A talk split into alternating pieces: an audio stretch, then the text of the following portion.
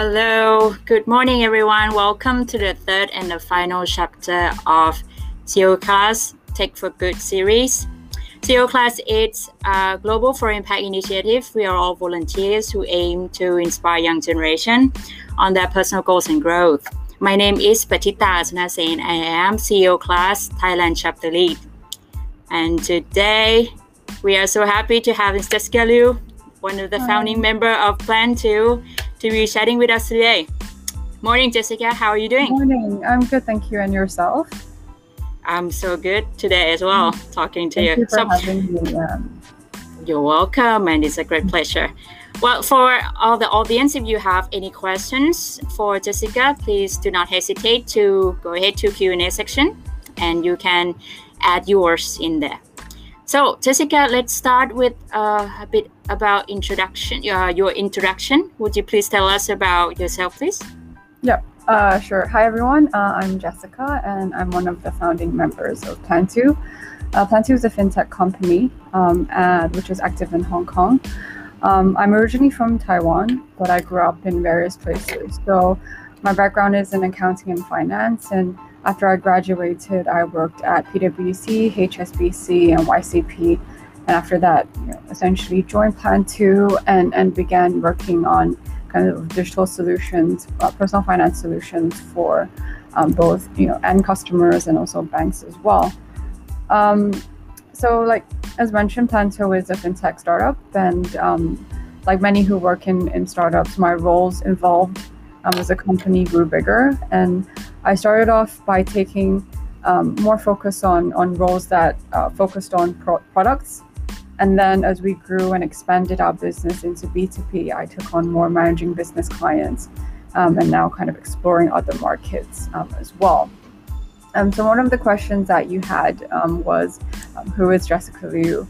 Um, and you know, I, am still looking for an answer for that. Um, I mean, like everyone else, who I who I am really changes over over time. Mm-hmm. So 20 years ago, um, I would not have imagined myself, you know, being here at CEO class, sharing my experiences with an amazing and passionate audience. Um, I would not have expected kind of um, that I would have this opportunity to to go upstage and talk at Hong Kong FinTech Week or JP Morgan, you know, on, on behalf of of Planto and I certainly didn't think that you know I would go into um, let's say accounting and finance.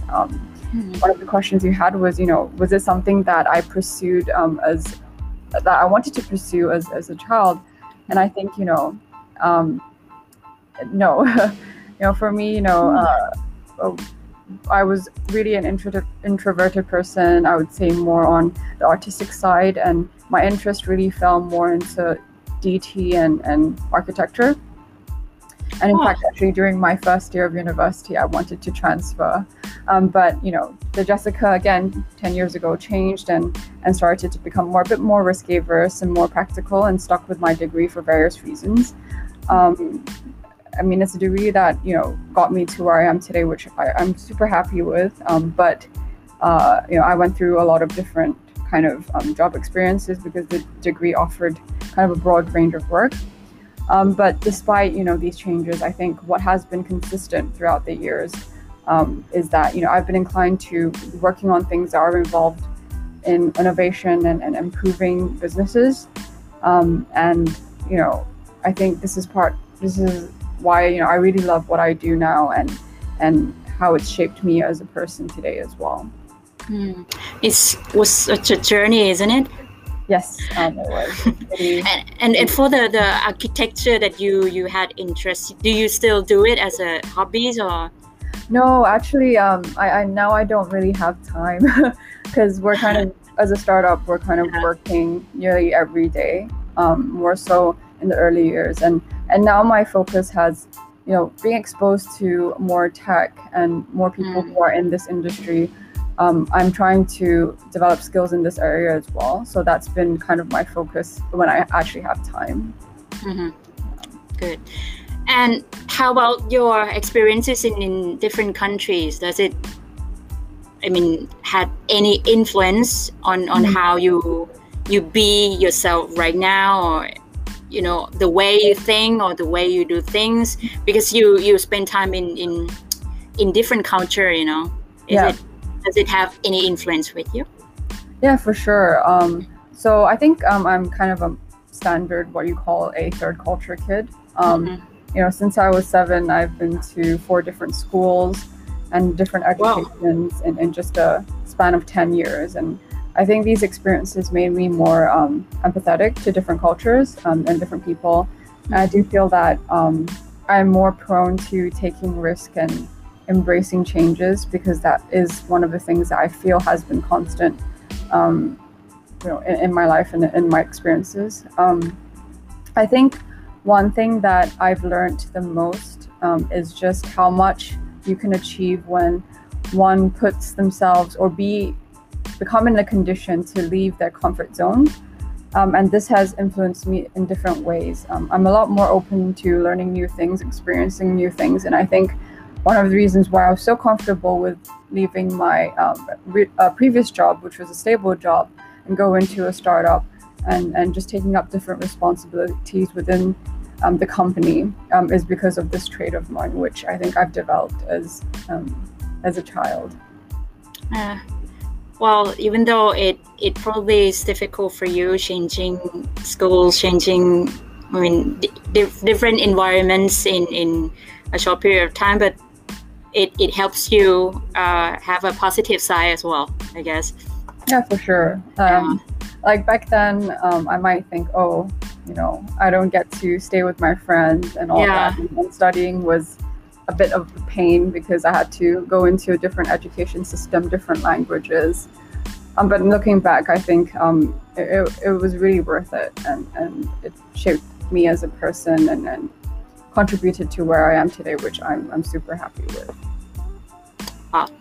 Well, let's talk uh, a bit deeper about Planto. Can you explain a bit more what is Planto and, and what's the mission of, of the company? Mm-hmm. So, Planto is a fintech company. Um, and if you're based in Hong Kong, um, I think most people may know us as a personal finance management app. So what we do is we basically, you know, um, if you have different bank accounts or fi- other financial accounts like MPF or um, investments, we help users kind of aggregate it into one place and then give them a platform to um, manage their finances and get advice on how to make smarter money moves. So we use different type of like technologies like um, aggregation, machine learning, and and AI. Um, and you know we're now currently serving more than 500k customers in our ecosystem. And since 2020, um, we've started working with different banks and other financial institutions in Hong Kong as well, because they see our traction and, and the whole um, kind of digitalization in the financial industry is has been pushed by, um, let's say, COVID. So, I mean, I think you can get the gist of like our mission is essentially um, to help end consumers to reach um, their financial uh, goals by making it easier for them to manage and plan around their finances, um, either through enabling banks or via our um, own platforms. So, we're active in Hong Kong and, and we are kind of in Taiwan as well and we're looking into other markets in Southeast Asia and other cities in GBA too. Um, so for us, you know, um, we don't, despite you know us saying that you know we we really focus on millennials. What we realized over time is that um, we're actually serving more and more people in different generations. Um, but we started off with uh, millennials because you know the whole team and Planto belonged into this segment. And we wanted to solve problems for ourselves um, when it came down to managing finances. I mean, it was difficult to kind of understand where our finances were because everything was in different accounts. And we don't know what was the best course of action based on our financial profile because there wasn't anything that was, you know, digital or affordable uh, in the market that allowed us to do that. So you know, we wanted to solve that problem for ourselves. And along the way, we discovered that, you know, many millennials that were, you know, our friends in our community were facing similar problems um, and finding it tedious and hard to manage their finances. So, you know, we started doing this and then validated the product in the market and then realized that, you know, it's not just millennials, but um, the younger generation and the older ones who are noticing this shift to digitalization find it useful as well. Right, right. Well, you know what? In terms of, of technology, I believe many people, even even younger generations, they find technology difficult to understand or even difficult to catch up with. So, in your opinion, what, what, what would be your advice for, for those people to start from in terms of getting used to it or yeah. probably go ahead to have uh, education or knowledge on, on technology? Right.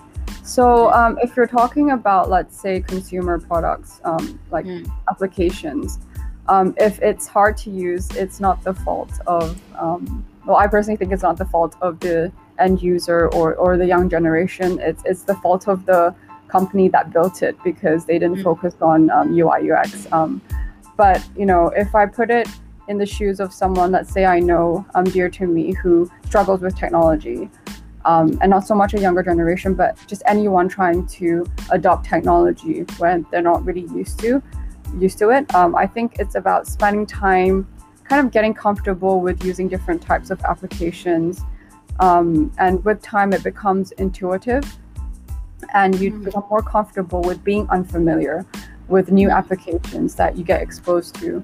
Since there are established UI UX series, um, you know, and standards that you know product people who, who build product around technologies have, you know, um, it's easy for people once they get used to using technology to adopt to new technologies as well.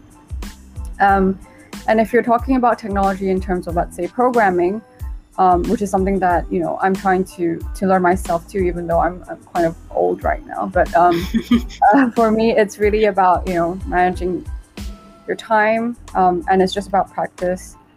And and it's you know when it comes down to you know programming, it it does really come down to practice. I mean, there's only a very few people who are so talented who can just adapt to it so quickly. But for most people, it's about practicing, and it's not about just taking classes, but actually doing real life projects. Um, let's say applying this kind of um, new skills that you learn into um, real problems that you're trying to solve um, in the market and then just practicing it mm-hmm. you know whether it's data science or whether it's you know if you're learning python um, you know just build something so that you know where you need to improve um, for me it's it's a different type of learning because you know i'm, I'm in a finance and accounting background and for me it's always learning about it's textbook like learning but right. when it comes down to programming it's about really you know doing projects and, and real life cases that you need to to build around.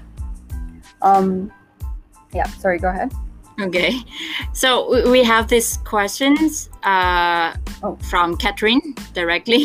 If I'm not a tech person, is it possible I start a tech startup and how? Oh yes, of course. um, I, am well. I, I mean, I'm one of the founding members, and I'm not a tech person, but it's very important for a tech startup to have people who, let's say, have strong business skills as well. Mm-hmm. Um, you know, a company is not just a tech company is not just made up from like made up of people who are computer science background. Um, they're made up of people who are good at fundraising, who have good business acumen, who knows how to pitch ideas, who knows how to persuade or sell, um, you know, what you're trying to to build. And those are really really important. And those are actually rare skills that you know i would say finding the, a good let's say ceo or a good um, you know uh, cfo or, or person who's fundraising that that's difficult as well. I think mm-hmm. it's just as difficult as finding someone who is a good developer. So and another thing is you don't have to be te- if you want to work on the product side even then you don't need to be really technical um, you can work on ui ux um, you can work on customer discovery processes. And that's super important because there's no point in building um, a product without understanding your customers. So I definitely encourage you to, you know, get into um, a tech startup, even if you're not a technical person yourself. And you can always do it. Yeah, everyone can learn. Yeah. Okay, so we'll talk about again about technology. So, contrary to the benefit of having technology in finance, do you think that there might be any negative side as well? Oh, definitely. Um, I mean, there's always downside to everything, um, but like I think for uh, technology and finance, I think like any industry adopting, let's say, automation and anything relate um, anything related to that, uh, there is this risk of technology replacing humans, mm-hmm. um, making certain jobs that are redundant. Um, that's why they're saying AI is essentially driving the new industrial revolution. So, um, you know, in finance, this could be you know applications that are replacing most of what RMs or relationship managers. And just to give you a context, relationship managers are the people you see at branches or uh, in banks who you know manage their relationship with, let's say, um, their retail clients or their corporate clients. And you know, in in the past, what they've uh, essentially been working on most of the time is not only just talking to the clients or understanding the clients, but doing some, let's say, um, Excel work around, let's say, the finances, whether or not you know they can actually afford, let's say, a loan from the company, or they can afford, let's say, certain insurance products that they're trying to sell. And these can assessments can essentially be done, um, replaced, if not be done better, um, by um, applications like machine learning. Um, and this replaces what RMs do. And, and you know, traditionally RMs you know, they're abundant in the market. A lot of people, banks adopted them before, but now you see, especially with COVID, that there is a shift there. Um, and another, you know, negative I see is that you know the development of technology may leave a lot of people who are vulnerable, especially you know the elderly, behind, um, as services and banks are more focused on shifting on resources to adapt to younger generations like millennials so there is this need to kind of identify new problems that might result because of technology, and perhaps technology can help overcome that as well in future. Yeah, it's it's something that happens in here in in Thailand as well. Uh, yeah. For the older generation, they have difficulty to get to, I mean, the news, especially during COVID. Yeah. That they yeah they have to register to get. Uh, vaccination and things like that. So, so it, it's it's always later for them, even though they are the the the groups that needs to be tended to exactly uh, earliest. Yeah, and not every one, you know not all elderlies actually have young people supporting them as well. Yeah, so it right. becomes like a huge problem where there's no assistant, and yeah, it's it's pretty sad. Yeah. Uh, well, uh, can you share with us uh, about the sh- big challenges in the past or probably any setback that you have encountered uh, during your your startup journey and and how you and your team uh, overcome this mm. so um, this is more of a personal challenge i would say um, mm-hmm. so i was thinking about it and, and there wasn't really i would say major you know challenges as a team that we faced but personally mm-hmm. i thought one of the biggest um, challenge i faced personally was uh, what we call imposter syndrome. Um, mm-hmm. So, you know, for those who might not be familiar with the term, um, it's basically a psychological pattern where you constantly doubt yourself, your skills, your accomplishments, and you have this fear of like being exposed as a fraud. Mm. Um, and it's really like related to the lack of confidence and, and lack of self esteem.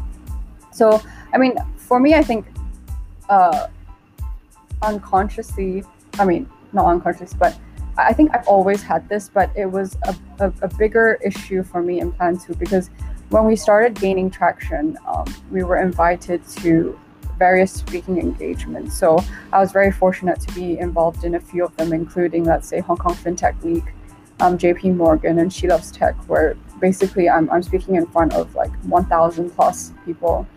And, um, you know, for me, I've always somehow felt that I didn't deserve these opportunities. Um, Planto did, because um, as a team, we worked really hard to where we are today, but not me. And, and it was a huge problem for me because I was always really stressed um, and had anxiety. And I think at, at back then, it really affected the way I worked and my productivity too.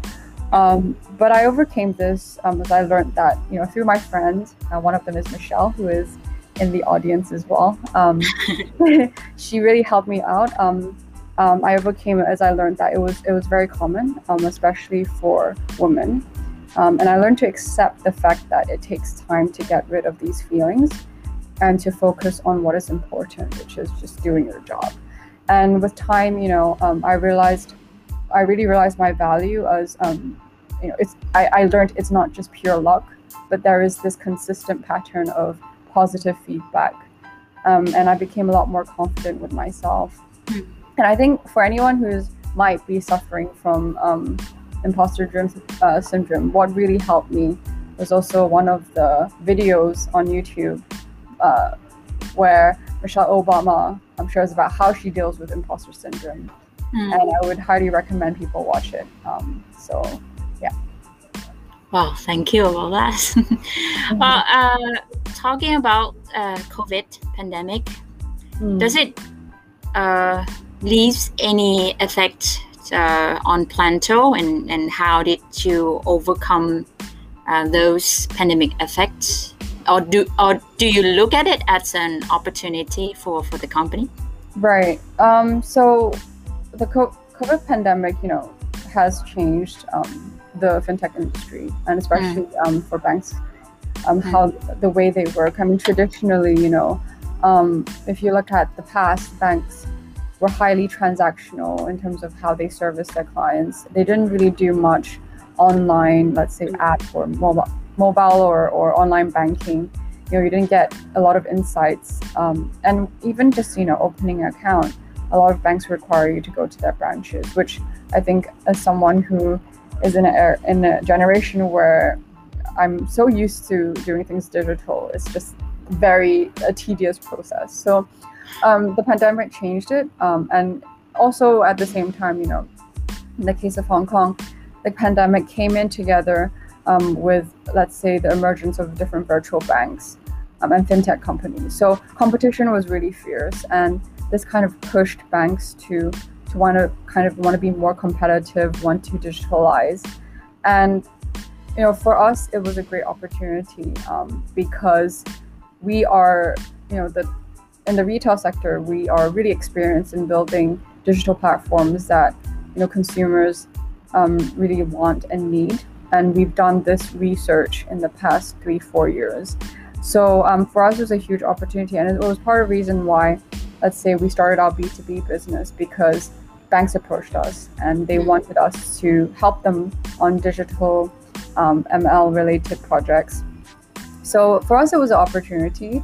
Um, obviously, COVID is um, it's horrible, but um, it really did help with us in terms of grabbing opportunity. Um, mm-hmm. Obviously, there was this kind of uh, time when we were hesitant about, you know, adding an additional channel into our business, but you know, looking back now, it, it, it was the right direction to go Mm-hmm.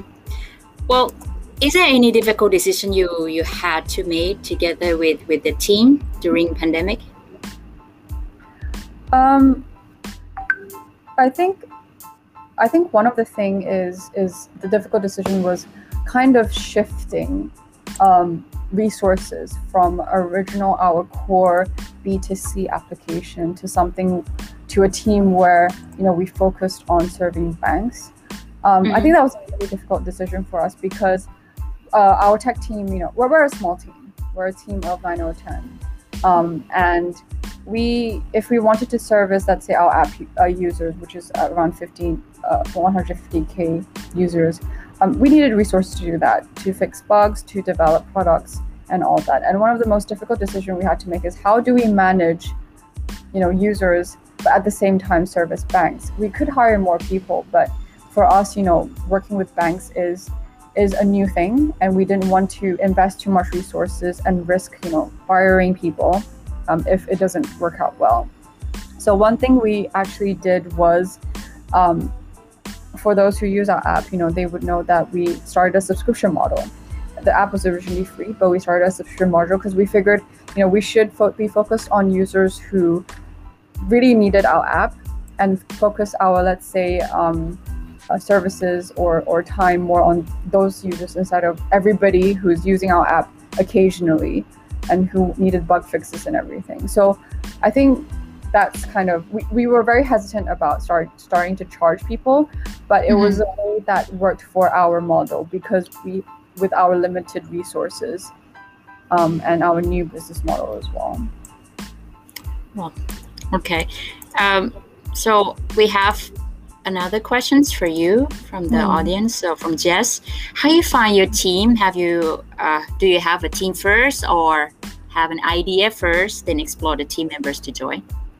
We're very lucky in a sense that um, our team is actually composed of friends, um, mm-hmm. really close friends who shared kind of. Uh, oh, thank you for the question, by the way. Um, really close friends who shared kind of the same vision, um, you know, uh, about what solution they wanted to solve. And um, uh, just a backstory, like what I think is is is great about our team, and and not every startup is very fortunate to have, is that every single person that is in the team actually plays a very important role. It's not just an additional hire, but um, you know they're, they're core to to what makes you know Planto I would say uh, quite successful. Um, and I think what's really important um, in doing that, you know, let's say if if you're someone who is a lone founder right now, and you're trying to build up a, a team, uh, a, a, strong team, let's say a developer team or a fundraising team, um, I think it's really important. Um, a first step for this is to go out there and actually, you know, find uh, join, let's say, Startup Weekend or join um, Founders Institute, just to look at people who are actually passionate about you know, the things that you do, and that's where that's the first step. But obviously, um, it's just it's a it's not easy. Um, it's a continuous process, and I don't think you should just find someone because they say, "Oh, I want to do it." It's really about understanding, you know, if they have the capability to do it or if they have the commitment to do it, because a lot of people want to start a startup because it sounds sexy. Mm-hmm. Oh, I'm right. but it's really mm-hmm. not the case. Like, mm-hmm. I don't think any of us thought of that when we started Planto. Um, we actually were just focused on problem solution and building that up. But there's a lot of startups who do that, and I think it's something to avoid. Um, it's definitely not easy. If for some people it takes, let's say, a year or so to actually find the ideal founders um, and an ideal team, um, but it's a time that is really needs to be put and invested in. Hmm. Well, another question from from Jess for you. What is hmm. your advice on working in different countries? It is good to have more overseas uh, working experience and not just working only in, in Hong Kong. Hmm. So I think um, obviously ultimately it depends on what your goal is in life. Um, for me, what I advocate for is actually having as many different experiences as you can if you get an opportunity to work overseas, um, definitely go for it because you're you will definitely learn new things and you definitely learn new skills, new cultures, and it makes you a lot more open-minded as well. Um, if you didn't get a chance to study overseas at university, then definitely do that for work. Um, it's going to be tough, um, and I think, um, but you know, you'll find that this experience will be very valuable. Well, when when talking about technology, I think most of the time we're talking about the future. So, Jessica, how do you see the future of, of financial technology in, let's say, uh, five to, to ten years, and and what will be next for Planto as well in the in the future? Mm. So, um, fintech is obviously very broad, um, mm. but you can essentially see that there's a pretty big shift in in traditional finance industry as key players, you know, start adopting more technology like blockchain, AI, machine learning into their operations. And at the same time, governments are actually pushing them to start, you know, uh, the governments are, bodies are starting to build up more policies advocating for fintech integration. So in the case of Hong Kong, um, it, which is you know where we're actually more familiar with Hong Kong, Taiwan, and um, some other cities in GBA as well. Um, in Hong Kong, you know, HKMA has started pushing for a lot of different initiatives for smart banking. And you can see that these will start to materialize in the next five or six years um, as they start encouraging banks to adopt more technology. And an area which Planto is very well versed is in is open banking. So, which is a banking practice that, you know, allows um, a, a, customer to essentially uh, ability to have more control over their data and it provides third-party financial service pro- providers have access to their consumer banking data. For example, your HSBC bank data can be um, shared with other applications or fintech apps, for example, like Planto. So um, this gives consumers a lot more power over their data, and it's likely to um, you're likely to see a huge shift on how users actually manage their finances because of this. Um, there'll be more fintechs trying to leverage this opportunity, or more banks trying to work with fintechs to see how they can better um, compete as well.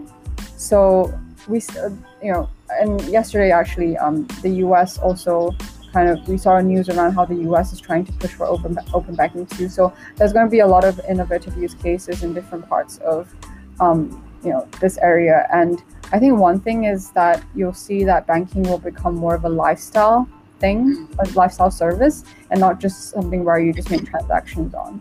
So banks will probably start trying to integrate um, their technology, their applications, uh, more into, let's say, a user's lifestyle more than anything mm-hmm. else. So for Planto, um, I just see ourselves integrating more with this shift um, in the industry um, in Hong Kong as well as in other markets. Um, our B2C app is essentially the model of open banking, um, which banks can follow. So our expertise in this area definitely, you know, especially with open banking APIs, um, will, will let us, you know, have this kind of comparative advantage of kind of being integrated more with banks, as well as, you know, having our application connect to more different data points as well. Mm. It's very interesting to to look at it in the future now. uh, Jessica, even though things are, are changing gradually in terms of um, women in high ranking or in technology or in or in the area where it was not normal in the past, uh, but still there are not many women at all in, in tech or in or, or are not as a female entrepreneur globally mm-hmm. but you are one of those uh, what do you think about it and and how would you like to encourage young women to believe in their potential and to go beyond this this stereotype hmm. so um, uh, it's definitely an issue and it's something yeah. that you know i've been advocating for on this side since um, you know, I joined Planto. Um, you know, because in the beginning, you know, I've I've noticed that there were very few females, uh, female entrepreneurs in the market, mm-hmm. um, and a lot fewer females actually that are in fintech. Um, so, like you mentioned, you know, even though we're seeing uh, positive changes, um, a lot of uh, people advocating for this change to like different um, societies or organizations like Women in Tech or She Loves Tech, really encouraging more people to get involved in this area. Um, I think you know it, it, still needs to be pushed out more and it needs to be advocated more, not only as uh, individual organizations but also in education systems as well. Mm. Um, what I noticed is that a lot of girls and women in Hong Kong and many other Asian countries actually um, they're dissuaded from entrepreneurship because it's considered risky. And early in the days, you know, there weren't many people that, or, or women that, you know, they could look up to um, in this industry because everyone's always talking about Elon Musk, Steve Jobs, Mark Zuckerberg, and obviously right. they're all male. And right. it, it, didn't seem like, and I think unconsciously, it just didn't seem that it was a, traje- uh, a uh, kind of journey that females could or or should be going to. Mm-hmm. Um, but now it's, is different. Um, we're seeing more female entrepreneurs in a global stage, albeit it's still very um, small. I mean, even when it comes down to fundraising, um, because of how different kind of women. I mean, I, I would I advocate for equality, but there's some extent still differences between male and females um, on average, and you know the way that women fundraise or or sell their product there is still a difference there. And that's why it's part of the reason why you know women tend to tend to have um, less access to capital. Um, and obviously because a lot of these VCs you know are run traditionally run by males as well. And angel investors are usually predominantly male too. Um, but now you know with that entire shift um, in that market hopefully we'll see a a huge change there. Um, and I would encourage those who are really interested in entrepreneurship to to really start early. Um, if you're in university now, start now. Um, get involved in different organizations that requires you to think of you know solving different business problems. Um, and there's a lot of startup events that you can join. I mean, just to get a taste of what it's like to think like an entrepreneur. Um, you have Startup Weekend, um, and there's also Startup Weekend specifically for women too, um, which is something that um, I was I joined um, before Planto as well, and, and it was a really um, great experience. And it's also about kind of in the way you think, detailing, you know, in your daily life, if you notice there is a problem, then in something you do, how would you solve it? It's just having that mentality mm. and just adapting to it, being comfortable with thinking that way. And then, um, you know, when you think it's something that's suitable for you, just go for it. It's better to start early than do it when you're 30s or 40s. Right. So to keep having um, confidence in, in yes. yourself and yeah. keep learning because everyone can learn everyone can can develop from yeah. from who you are right now who you are in the future you you will never know you have exactly. to do it yourself and and i think one thing is that you know sometimes women are discouraged because stats say certain things like men are better than at doing certain things um, it's not true mm. it's just that um, these these a lot of these don't actually have data backed it's just an impression right Right. Um, and at the same time, you know, you don't, when we, uh, in the past, you didn't have an, enough data points to actually measure this. But um, as you get more data points, you learn that actually women can do just as well, if not better. Right. So keep up, women. well, uh, we have another questions from from Jay.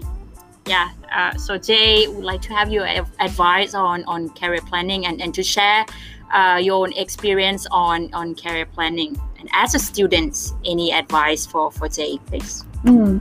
so um i i okay so for me personally um it's you can't plan things that without having experience so i would say that um, first thing as a student is really explore as many things as possible when you have time so if you're let's say uh, I'll give myself as an example. Um, if you're a business faculty person, explore different things that you could potentially pursue with this degree, or like entrepreneurship, or uh, even um, if you if you want to do investment banking or asset management. You know, ex- explore as many as you can. Don't just say, oh, because people say you should do this, you just follow that.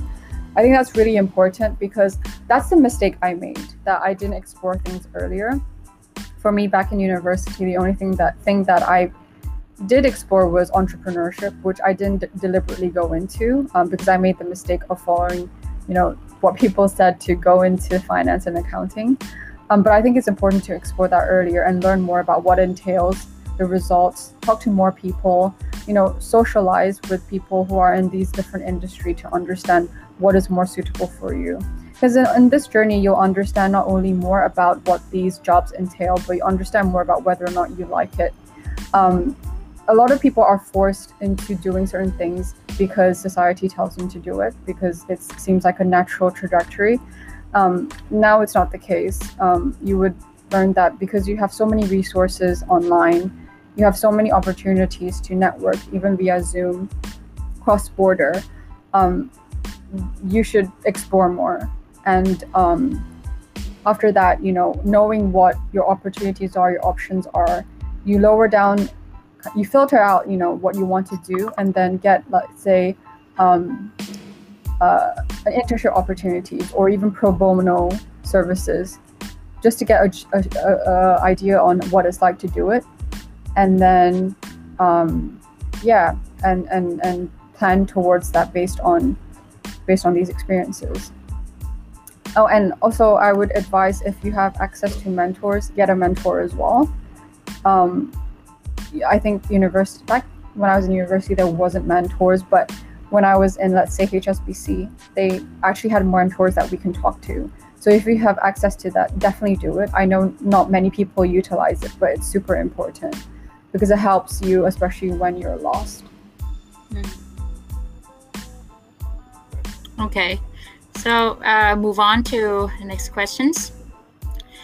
Um, do you have any lesson from from your childhood that you still carry with you, and and that lesson uh, people can learn from? Oh, okay.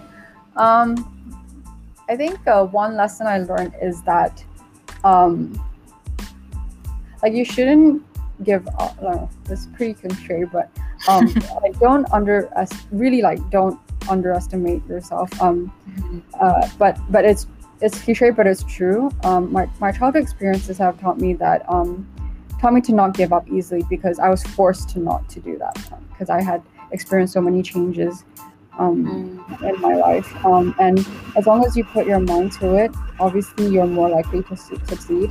What I noticed was that um, for those people who kind of maybe just grew up in the same place, um, a lot of them are, are tend to be, you know, more risk averse, um, and um, they are essentially, you know, uh, give up quite easy when they notice that something is hard. And I think it's important, especially in this day and age where a lot of things are shifting really fast, that you know to persist um, and that you can do it. Um, I think that's that's super important. Hmm. Any experience in the past that that well you you use this this lesson of yours like you don't give up? well, I, well, back in when I first, um, so I grew up in Singapore, Hong Kong, uh, UK, Taiwan, and Hong Kong, and one of the biggest challenges I faced was uh, going to Taiwan from the UK, not knowing any Chinese. So I spoke it, Mm. but I didn't know how to read and write. And I went to a local school in Taiwan. And that year, I mean, I- my parents and I ha- could not have guessed that during that year, I was able to learn so much Chinese and at the same time take a public exam. And um, Wow. I did pretty decently. I mean, Chinese literature, not so much, but um, in other courses that say math or physics, you know, I adapted well. And and it's for me that experience kind of taught me that you know as long as you put your mind into it i mean try try your best obviously um, the idea here is just don't give up just because you feel like oh it's difficult or hard because you never know Right. Uh, so, lastly, the last questions for today. Um, what advice would you give to younger generations to find their purpose and to keep pursuing their personal goals? Um, I mean, like I mentioned before, um, it's the advice that, um, or, or the thought that I shared was that it's important to actually expose yourself to new things, and um, you know, go beyond your comfort zone, because that's a way for you to understand yourself more, um, understand what you want in life, and what your purpose is. Um, because if you stay in the same place, um, what you're comfortable with, you never learn new things, and you could never learn what you, you don't know. So um, staying out of your comfort zone is, is important. And but at the same time, you know, um, like everybody says, uh, pursue what you're interested, what you believe in. But at the same time, there is also a need to be a bit practical, where you should have a backup plan. Where um, if let's say your goal is to go into something that requires you to, let's say entrepreneurship, like it requires you to to take on some risk. Um, because if you ha- it's not because um, you know you think that you'll fail but with a backup plan you're more likely to be more comfortable with pursuing what you personally love and not be worried about oh what if i fail or anything. It's, it's about that ment- the impact on, it has on your menta- mentality and um, you know this this like taking out that stress is really important for you in succeeding and focusing on what you really want to do Okay. Thank you very much, Jessica. I you. I believe all the audience have, have learned a lot about you, uh, have learned all the lessons from, from your journey. And I hope everyone are inspired from from from you. So thank you very much Thank you. for everyone. Thank you. Uh, have a good day and You have a great weekend. Thank you. Bye. See you later. Bye bye.